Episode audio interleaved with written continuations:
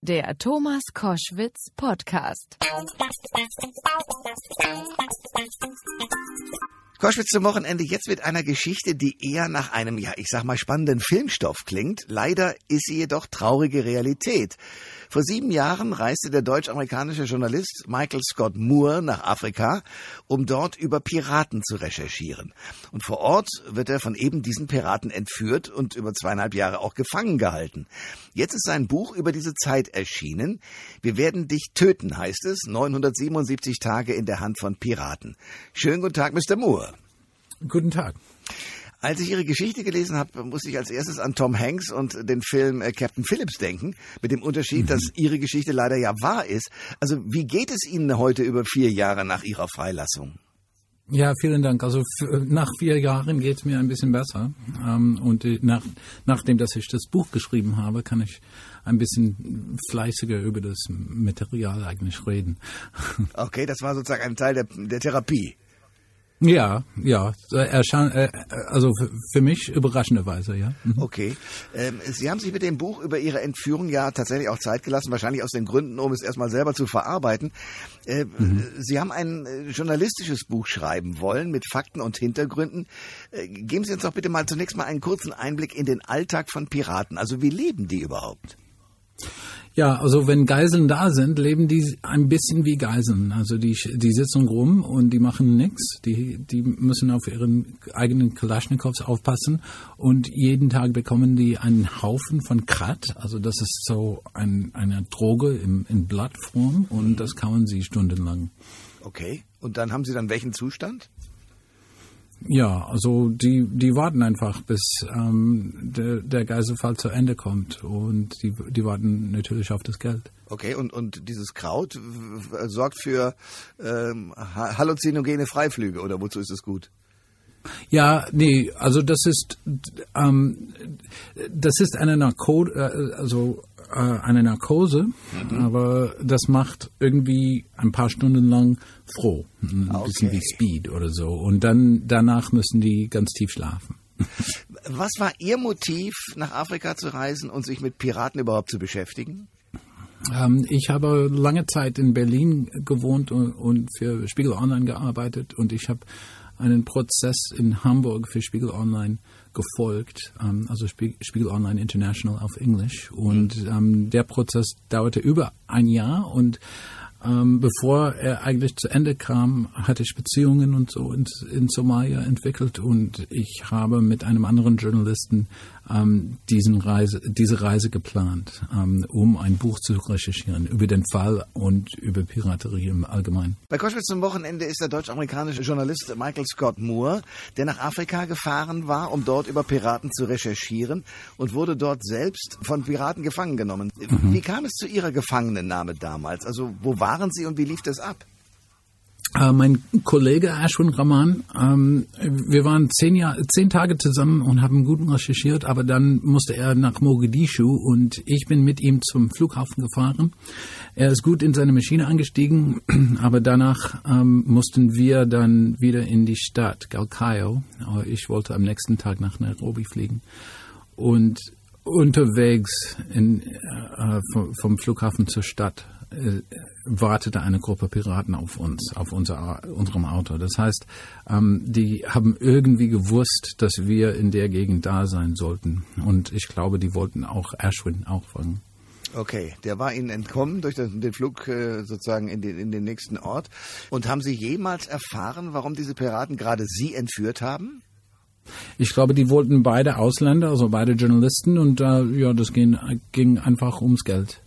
Aber ähm, Journalisten, das weiß man, verdienen jetzt nicht so Millionen wie beispielsweise irgendwelche Kaufleute. Also das ist ja kein lohnendes Ziel eigentlich, oder? Äh, eben, hätte ich auch gedacht, aber daran denken Sie nicht. Ach so. Und äh, sind Sie mit diesen Piraten ins Gespräch gekommen?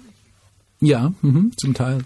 Was haben die Ihnen erzählt? Also ich meine, Sie sind ja sozusagen dann das Opfer von denen und die warten auf das Lösegeld. Mhm. Haben Sie, wurden Sie bedroht oder wurden Sie sozusagen auch hingehalten? Was, was passierte? Ja, natürlich. Die haben mich äh, ähm, also fast jeden Tag bedroht, besonders in den ersten Tagen und Wochen. Und ähm, ich wurde ab und zu geprügelt, aber nicht nur nicht systematisch. Und die haben gesagt, ja, wir brauchen einfach Geld und darum geht's. Als Sie mit denen gesprochen haben, ist ja wahrscheinlich Ihre journalistische Neugier auch äh, weiterhin angeschaltet gewesen. Natürlich. Ja. Ähm, mhm. Also mit anderen Worten, ähm, was sind das für Menschen? Wie alt sind die? Wie sind die dazu gekommen, äh, Kidnapper zu werden? Ja, das sind junge Männer, nicht un unbedingt ausgebildet. Ähm, und die von ihrer, aus ihrer Sicht brauchen sie natürlich, natürlich Geld. Sie, die, die sind arme Leute, ähm, die brauchen Jobs. Aber ähm, was sie nicht sind, ähm, sind normalerweise Fischermänner. Also es gibt die Geschichte, dass Piraten existieren in Somalia nur weil ähm, die äh, illegale Fischerei aus anderen Ländern ähm, raubt Fisch aus dem, äh, aus dem Wasser Somalias, was eigentlich ein, ein Problem ist. Ähm, aber viele junge Männer, die nicht Fischermänner, ähm, sind auch Piraten ähm, gewesen. Also das, das, das geht mehr über organisierte Kriminalität, als ähm, nur die Küste zu verteidigen. Der deutsch-amerikanische Journalist Michael Scott Moore ist bei Koschwitz zum Wochenende. Der ist nach Afrika gereist, um dort über Piraten zu recherchieren ist selbst gefangen worden und hat äh, jetzt nach Jahren dieser Gefangenschaft, nachdem er die sozusagen verarbeitet hat, ein Buch geschrieben. Wir werden dich töten. 977 Tage in der Hand von Piraten, so heißt sein Buch. Und wir reden über diese Erfahrungen. Wie lief das, äh, Herr Moore, weiter ab? Also äh, wurde dann Kontakt aufgenommen zu Ihrer Familie? Wo glaubten die Piraten, das Geld herzukriegen? Ja, nee, die wollten einfach, dass ich jemanden anrufen sollte, aber die haben mein, am ersten Tag meine Notizen gestohlen und ich habe natürlich nach meinen Notizbüchern gefragt, aber die kamen nicht. Also die haben nach einer Woche einfach ein Telefon in meine Hand gegeben und sagten, ja, ruf jemanden an. Okay. Und ich habe meine, meine Mutter angerufen, weil ich die Nummer wenigstens kannte. Und ähm, da war sie bereit eigentlich. Sie wurde von dem FBI schon besucht und vorbereitet für so einen Anruf. Und sie Ach, hat warum? tatsächlich für die, ja, also die, die FBI kommen, also genau wie äh, die, die BKA, äh, kommen im, in Gang, wenn äh, ähm, irgendwas Kriminelles gegen eine amerikanische bzw. deutsche Staatsbürger vorgeht. Okay, aber woher wussten die das? Ja, also die wussten das in den ersten Momenten, glaube ich, wegen Ashwin, mein Kollege, der äh, Nachrichten fast sofort in Mogadischu von meiner Geiselnahme bekam. Okay, obwohl Sie keinen Kontakt hatten, war das sozusagen ihm klar, weil er Sie nicht mehr erreicht hat, oder wieso? Nee, äh, jemand hat ihn angerufen und dann hat er in Amerika und auch in Deutschland angerufen. Okay, das heißt, also wir hatten schon Beziehungen, ja. Also der, der wusste, wer ähm, angerufen sein sollte. Ähm, nur wie man einfach kühl vorgeht, wenn, wenn zum Beispiel die bedrohen, dass ich vielleicht mein, mein Finger verloren äh, sollte oder, oder dass ich verhungern sollte. Das haben sie eigentlich bedroht, dass ich verhungern werde, wenn, wenn sie das Geld nicht sofort an Somalia schicken könnte. Aber sie hat, sie ist cool geblieben, okay. muss ich sagen. Okay, was hat sie gesagt? Äh, ja, okay. Also die haben 20 Millionen äh, Dollar bedroht in den ersten Tagen und eigentlich in den ersten Monaten. Und sie hat so 8000 dagegen ähm, gesagt. Also, als Gegenangebot. Schon als Gegenangebot, genau. Okay. Okay, das ist cool. Aber ihre das ist cool, ja. Ja, aber ihrer Mutter ging es natürlich ganz furchtbar. Also haben Sie später mit ihr darüber gesprochen? Ja, natürlich. Nee, nee, emotionell ging, äh, ging es ihr ganz, ganz furchtbar. Aber das FBI äh, waren schon davon äh, beeindruckt, dass sie irgendwie das am Apparat irgendwie das ausschalten konnte. Okay. Und äh, Ihre Entführer, wie haben die diese Informationen äh, entgegengenommen? Ja, nee, die meinten, dass ein Angebot von 8.000 oder 10.000 irgendwie ein Witz sein sollte. Aber wir meinten, ja, von unserer Seite auch, dass 20 Millionen von der Piratenseite auch ein Witz sein sollte. Michael Scott Moore ist bei Koschwitz zum Wochenende deutsch-amerikanischer Journalist, der nach Piraten äh, recherchieren wollte in Afrika, selbst äh, gefangen genommen wurde, jetzt ein Buch geschrieben hat. Das heißt, wir werden dich töten. 977 Tage in der Hand von Piraten. Wie, wie waren Ihre Tage Herr Moore? Also was, wie, was passierte morgens, tagsüber? Kriegten Sie was zu essen? Was, wie lief das ab? Ja, sehr langweilig im Allgemeinen. Ähm, in den ersten Tagen war ich im Busch, also äh, im Offenen gehalten, äh, umkreist von Männern mit Kalaschnikows und wir haben ja Bohnen oder, oder Pasta ähm, aus Plastiktüten gegessen. Und äh, ab und zu kamen wir in Gefängnishäusern, wo wir auch also Bohnen oder Pasta gegessen hätten. Ähm, und dann ein paar Monate lang kam ich und ein, eine andere Geisel, ein Mann aus den Seychellen, ähm, auf ein Fischerboot, also ein Thunfischboot, das von der von derselben ähm, Piratengruppe auf hohe See gefangen wurde. Mhm. Und ähm, darauf waren 28 andere Geiseln, alles auf, äh, aus ähm, Ostasien. Mhm. Äh, sehr nette Leute, muss ich sagen, auch junge, jüngere Männer. Und ähm, wir, wir haben fünf bis sechs Monate mit denen gelebt. Und von daher bin ich der einzige westliche Schriftsteller, der eigentlich das Leben auf so einem gekaperten ähm, Schiff gesehen ha hat und, und erfahren. In so einer Situation, in der man ja eigentlich auswegslos ähm, an morgen denkt, äh, mhm. sind das Freundschaften geworden? Also haben Sie nach wie vor Kontakt? Was ist mit diesen Menschen? Weil das ist ja wahrscheinlich eine sehr enge Beziehung, die man als ja, Gefangener natürlich. hat, oder? Auf jeden Fall. Also wir sind natürlich mit, mit vielen von diesen 28 ähm, Geiseln ähm, befreundet. Und manche sprachen ganz gut Englisch, die Männer aus den Philippinen, und mit denen bleibe ich in, in Kontakt äh, über Facebook. Ähm, ein paar Chinesen haben kein Facebook, also es, es gibt jetzt keine Beziehung, mhm. aber ein paar von den Leuten würde ich gerne mal wiedersehen. Der, ähm, den Mann von, aus den Seychellen, der heißt Rowley, den Mann habe ich schon zweimal besucht. Und okay. äh, ihm, ihm geht es sehr gut. Er hat, hat eine ganz liebe, große Familie in den Seychellen. Okay. Michael Scott Moore ist bei Koschwitz zum Wochenende deutsch-amerikanischer Journalist, der nach Piraten äh, recherchieren wollte in Afrika, selbst äh, gefangen genommen wurde, jetzt ein Buch geschrieben hat. Das heißt, wir werden dich töten. 977 Tage in der Hand von Piraten. Äh, dieses Gefühl, äh, Sie haben in einem Interview gesagt, äh, in Ihrer Gefangenschaft haben Sie gelernt, was es bedeutet, ohne Hoffnung zu leben. Ja. Ähm, das teilen Sie mit diesen anderen Gefangenen. Wie, wie redet man dann miteinander? Also über was redet man? Redet man über die Hoffnungslosigkeit oder darüber, was man nee. gerade im Moment erlebt? Was, was, was bespricht man da? Normalerweise nicht. Also über emotionalen Zustand oder sowas äh, redet man nicht. Ähm, aber man redet von zu Hause, von, von seiner Familie natürlich und mhm. von, den, von den Leuten, die man vermisst. Wir sind irgendwie klargekommen, obwohl wir nicht alle äh, eine gemeinsame Sprache ha hatten. Das heißt, ähm, wir, Rolly und ich wenigstens mussten eine neue Sprache an Bord des Schiffes lernen. Nämlich? Ähm, ein, eine sogenannte Pidgin, okay. eine Mischung von Englisch und Chinesisch. Okay. Und nur, nur durch dieses Pidgin haben die ganze 28 Leute ähm, unter, unter sich klargekommen. Okay. Das heißt also mit, mit Händen und Füßen reden und mit allem, was einem möglich ist und, und, und mit Deuten auf Gegenstände und so weiter? Genau. Mhm. Und ein paar Wörter hier auf, von Englischen und Chinesen. Ähm, hatten Sie irgendwann nicht mehr die Hoffnung, wieder nach Hause zu kommen? Ja, nach ähm, einem Jahr oder ein bisschen länger ha, habe ich gedacht, okay, das geht jetzt nicht mehr gut mit den Ver Verhandlungen, das geht sehr langsam und ich komme vielleicht nicht frei. Oder ich, ich werde vielleicht meine Familie und meine Freunde in, in Berlin und in Kalifornien vielleicht nie wiedersehen. Und von daher habe ich natürlich tatsächlich ja die Hoffnung aufgegeben. Und ähm, das war auch eine Strategie. Also nach einem Jahr oder so konnte ich nicht mehr von Hoffnung leben.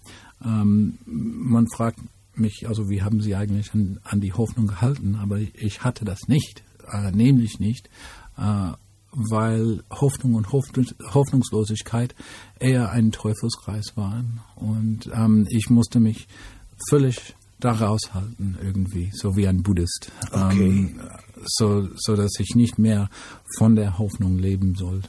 Sondern von ähm, was? Also von nüchternem Tagesablauf oder was hat sie an der was hat sie aufrecht gehalten? Ein, einfach in dem Moment zu leben, also einfach von, von Tag zu Tag zu leben. Ähm, ich habe schon ähm, die Entscheidung gemacht, dass ich am Leben bleiben würde. ähm, das hat auch eine Weile gedauert, bevor ich das tatsächlich in, entschieden habe. Aber ähm, ich, ha, hat, ich habe nie danach für die Hoffnung oder für die Zukunft äh, gelebt. Also Hoffnung und Hoffnungslosigkeit sind nur Arten, eigentlich in der Zukunft zu, zu leben. Und äh, das muss man in so einem Zustand ablernen. Das heißt, ähm, so ein Mensch wie Sie und ich sind ja gewohnt, einen, einen Jahresablauf zu erleben. Nach einem Jahr mhm. ähm, ist das, hat das mit Weihnachten und mit den ganzen Festen, die man da sonst noch so hat, Geburtstag und so weiter, ist nicht mehr relevant. Nee. Was ist denn dann noch relevant? Ähm, nur was an, an dem Tag passiert. Also ähm, und man kann sagen, also ich habe so viele Zeit genommen, äh, über mein eigenes Leben zu denken. Also man, man lebt auch zum Teil in der Vergangenheit. äh, ähm, aber das, das ging mir viel besser, wenn ich Papier und Stift hatte. Und dann konnte ich alles schreiben, woran ich dachte. Ach, das bekamen ähm, Sie irgendwann, Papier und mhm. Bleistift und konnten loslegen. Genau. Äh, in den ersten zwei Fällen habe ich natürlich ein Tagebuch geschrieben und dann wurden meine Notizen geklaut von den Piraten. Natürlich hatten die das nicht gerne. Und ja. dann zum dritten Mal äh, habe ich über was anderes geschrieben. Also ich habe ähm, das wurde mir klar, dass die Notizen weggenommen würden, wenn ich über den Zustand direkt schreiben würde. Das heißt, ich habe einen Roman angefangen und ähm, aber auch ohne zu hoffen, dass ich mit Somalia, ähm, äh, dass ich Somalia mit den Notizbüchern äh, rauskommen würde. Aber ähm, am Ende bin ich mit sechs Notizbuch, äh, Notizbücher freige, freigelassen. Das heißt, Sie haben Ihnen auch die Bücher wieder zurückgegeben? Ja, irgend, äh, genau weil ich nicht über Somalia geschrieben habe. Ach so, also die Bücher, wo Sie drüber geschrieben haben, die kamen nicht zurück. Genau. Ja. Der Journalist aus äh, Deutschland und Amerika, nämlich äh, Michael Scott Moore, ist bei Koschwitz zum Wochenende. Wir sprechen über seine unfassbaren Erfahrungen als eigentlich Journalist, der über Piraten recherchieren und arbeiten und berichten wollte, plötzlich selbst zum Opfer von Piraten zu werden, zusammengefasst in einem Buch Wir werden dich töten, 977 Tage in der Hand von Piraten, so heißt sein Buch. Ähm, Herr Moore, Sie haben entschieden, äh, Sie wollten nicht sterben. Das heißt mit anderen mhm. Worten, Sie haben überlegt, ich könnte ja auch mich einfach äh, totstellen und einfach verhungern mhm. oder irgendwas. Waren das solche Gedanken?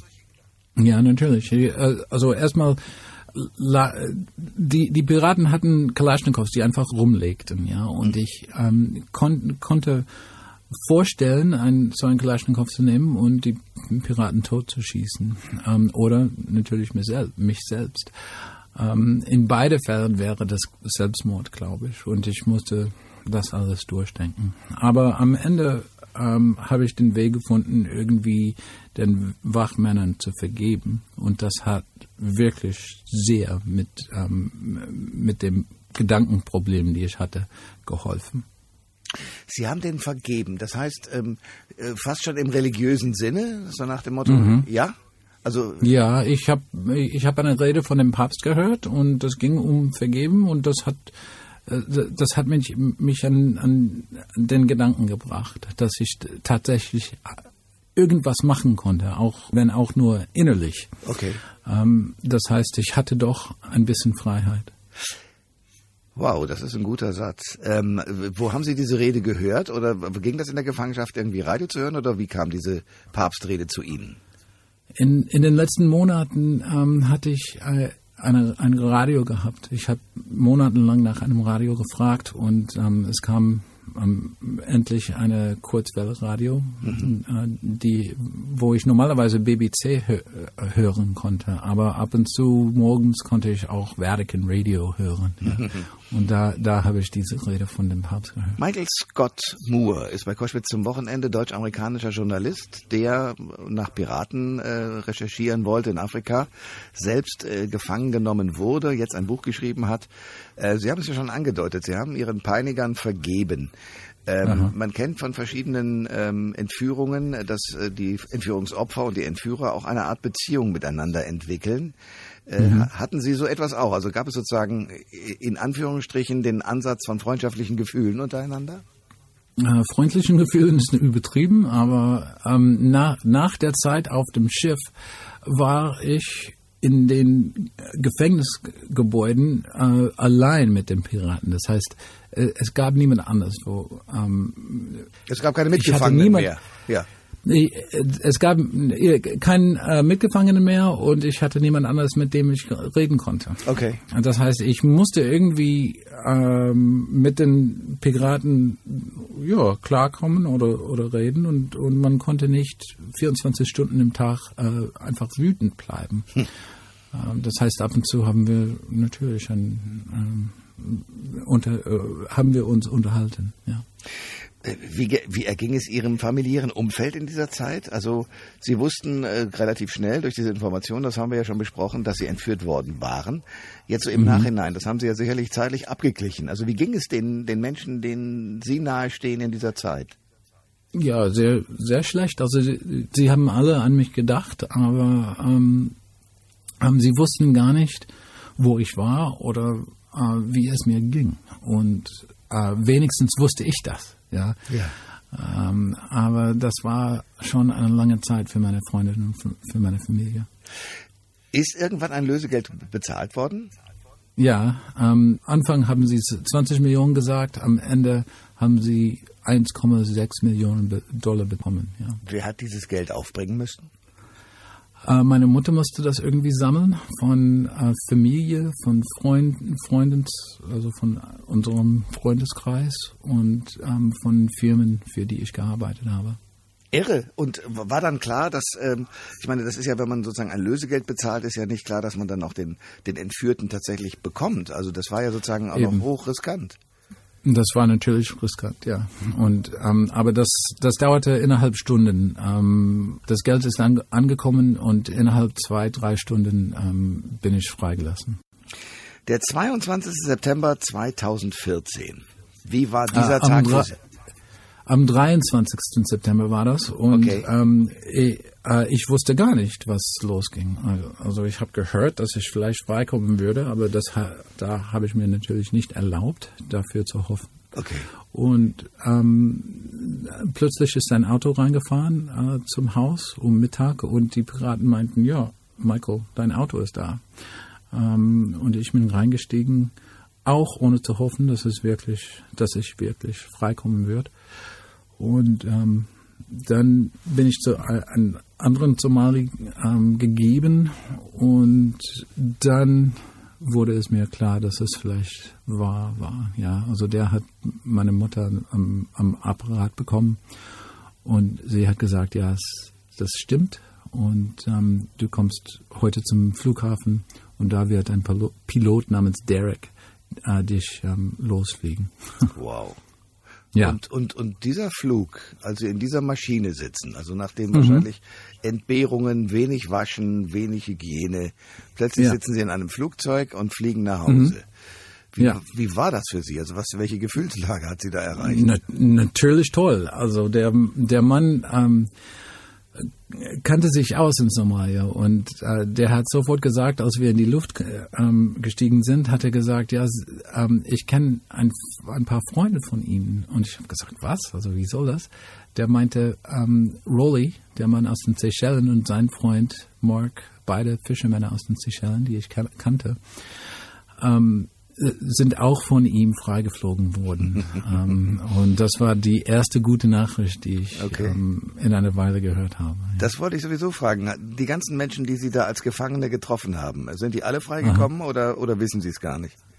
Ja, am Ende ja. Die, die Mannschaft auf dem Boot ähm, mussten ungefähr fast fünf Jahre in Somalia wow. bleiben und da unter den 28 sind zwei Männer gestorben. Ähm, aber die sind im, am Ende 2016 freigekommen. Und ich hatte das große Glück, ich lebte äh, dann immer noch in Berlin, ich hatte das große Glück, nach, nach äh, Nairobi ähm, fliegen zu können, um die ganze Mannschaft dort zu, zu sehen, als die freikamen. Wow. Und da sind Tränen geflossen, denke ich mal, oder? Ja, das war sehr schön. Ja, schön. das glaube ich sofort. Äh, was haben Sie gemacht? Weil ich, wenn ich Ihre Geschichte höre, denke ich, wie unfassbar. Wie hält man das aus? Haben Sie irgendeine Hilfe gehabt, um da auch aus diesen Löchern, die man doch vermutlich, in die man fällt, wieder rauszukommen? Ja, natürlich. Also psychologisch meinen Sie? Ja. Ja, na, nach der Zeit, ja, ja natürlich. Es, es gibt ein paar, es gab ein paar Psychologen, aber ähm, die die Geschichte wieder auf Papier zu erzählen war sehr sehr hilfreich an sich. Weil dadurch nochmal alles sozusagen auch reflektiert in Ruhe bearbeitet Genau. werden konnte. Und die ganze, also das ist eigentlich der Zweck äh, der der Therapie Ja. überhaupt, ist äh, traumatische Sachen in eine eine Reihe zu stellen irgendwie. Und äh, heute, wenn Sie sozusagen mit einem gewissen Abstand äh, das Ganze betrachten und mir so erzählen und damit ja auch den Hörerinnen und Hörern, ähm, wie ist das für Sie? Also äh, durchleben Sie dann alles nochmal oder ist es sozusagen inzwischen ein Teil, wo Sie entspannt und vergnügt daneben stehen können? Ja, ich kann jetzt daneben stehen. Also das ist äh, natürlich ein Teil meines Lebens. Das kann ich nicht irgendwie äh, ähm, äh, be beiseite lassen. Aber ich habe jetzt ein Verhältnis mit dem Material und das, das genau deswegen, weil ich das Buch geschrieben habe. Äh, ja, ich habe gerade ein Stück über ähm, über einen Prozess in Amerika veröffentlicht, äh, was auch mit Somalis zu tun hatte. Und ähm, ich arbeite immer noch auf dem Roman, den ich ähm, in Somalia äh, gestartet habe. Wie heißt der? Wissen Sie das schon, den Arbeitstitel? Äh, das sage ich Ihnen, No, Ihnen nicht, aber das geht um Drohnen. Okay, also wenn Sie eines Tages den Roman fertig haben, bitte wieder vorbeikommen. Äh, Dankeschön. Ich habe ein letztes, was ich natürlich wissen will. Also bei Ihrer Geschichte, äh, haben schon Filmproduktionen bei Ihnen angefragt, die Ihre Geschichte verfilmen wollen? Äh, es gibt so ein bisschen Chit-Chat darüber, aber nichts auf Papier. Das, Okay. das dauert noch ein bisschen. Okay. Ähm, aber ich wollte sagen, also äh, Captain Phillips ist schon ein Film, aber das war kein, das war eine wahre Geschichte. Und ich habe den Film erstmal in Somalia gesehen auf einem Piratentelefon. Okay. Ähm, die, die Wachmänner haben das mir so 45 Minuten davon gezeigt. Wie, wie ironisch eigentlich, oder? ja, war sehr komisch. Ja. Und ja. Okay, Tom Hanks in dem Film Captain Phillips, die wahre Geschichte, die durch Sie jetzt aber natürlich nochmal äh, um das Millionenfache getoppt worden ist. Ja, ich danke sehr für die Zeit jetzt bei mir im Studio und für dieses Gespräch und drücke Ihnen die Daumen, dass Sie das wirklich alles abschütteln können und entspannt weitermachen können. Was für eine tolle Geschichte und danke für Ihren Besuch. Vielen Dank. Alle Informationen zur Sendung gibt es online auf thomas-koschwitz.de.